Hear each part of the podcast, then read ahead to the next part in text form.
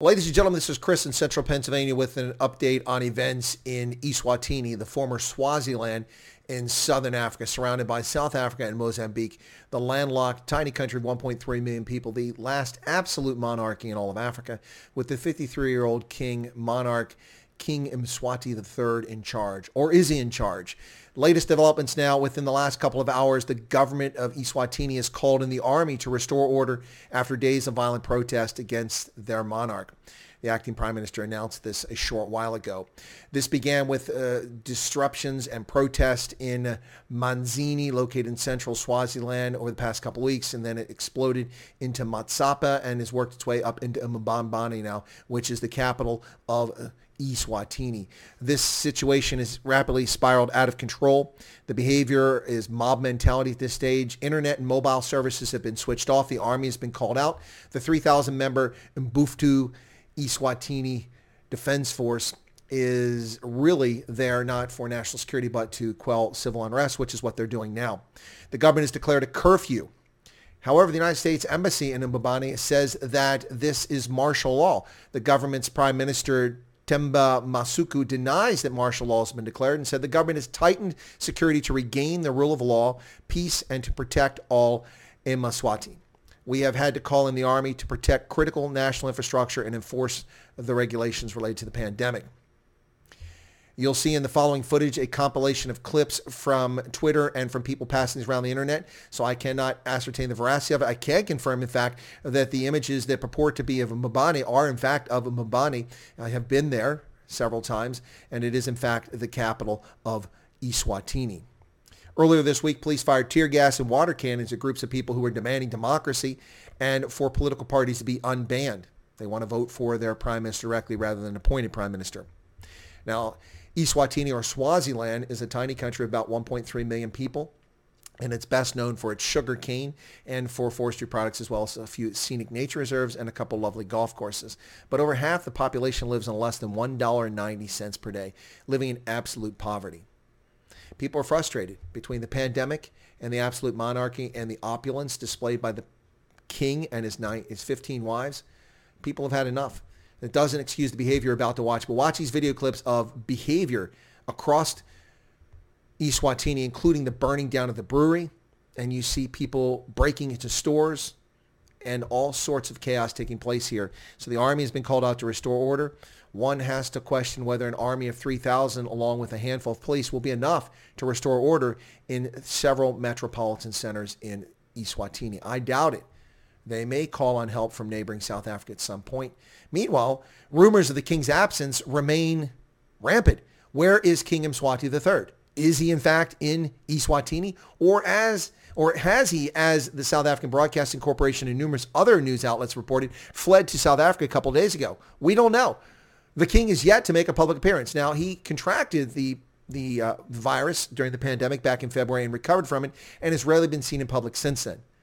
Does he have all his faculties about him? We have no idea. As Swaziland or Eswatini burns, we're left asking this question. Watch these video clips now of all these events taking place. There goes the brewery for Swaziland beverages. Blazing Inferno.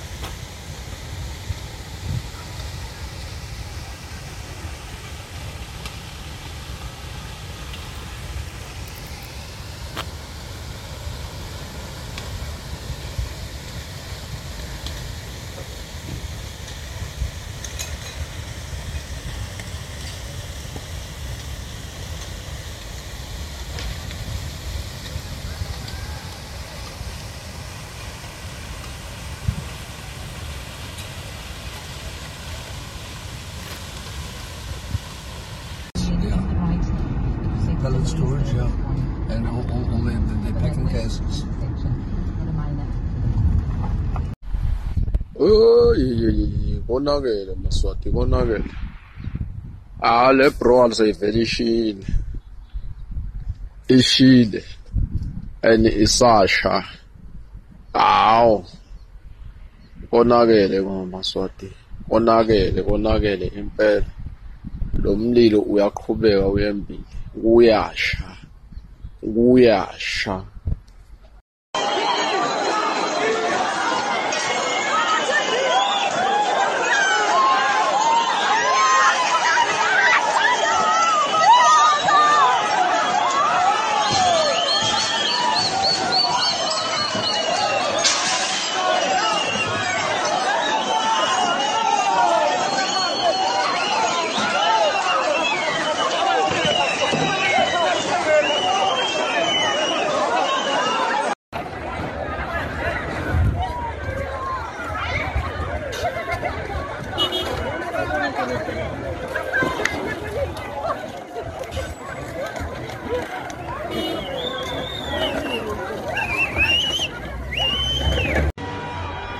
kunyanya vesisaiki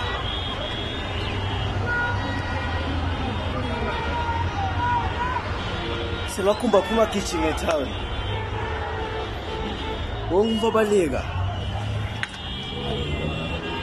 se ekuse ichaos lena duka ise wonke umuntu abaleka ekuse kwe-kfc duka ekuse In many respects, the footage you've just seen is shocking, coming from the normally peaceful Swazi kingdom in Eswatini. But people have reached their breaking point between absolute poverty, abject poverty, and the uncaring nature of a monarch who has 19 Rolls Royces, last I heard, something like that, 15 wives, lives an opulent lifestyle, and his fortune is estimated in excess of $200 million, while people are living on $1.90 per day. They simply had enough. Doesn't excuse this violent behavior. These violent protests must be brought under control. Whether the defense force and the police can do it is an open question. The soldiers, only the soldiers and the police. This is Mbabane bus rank. This is the Mbabane bus rank, Mbabane town, city center. No people here. No people, only soldiers, only soldiers. Everything is clear here. Everything is clear. No people, only soldiers. Shops are vandalized. Shops are vandalized. Businesses are closed. No people. No people. This is the Mbabane bus rank. Everything is clear here. People are going back home. Only soldiers are patrolling the city. Soldiers are patrolling. Soldiers are patrolling and shooting. Folks, if you're not a subscriber to Chris Wyatt Africa, please tune in and become a subscriber right here for cogent, in-depth analytical analysis of news and events from across Africa with a focus, special focus on Southern Africa and those who influence the continent. Thank you for your patronage.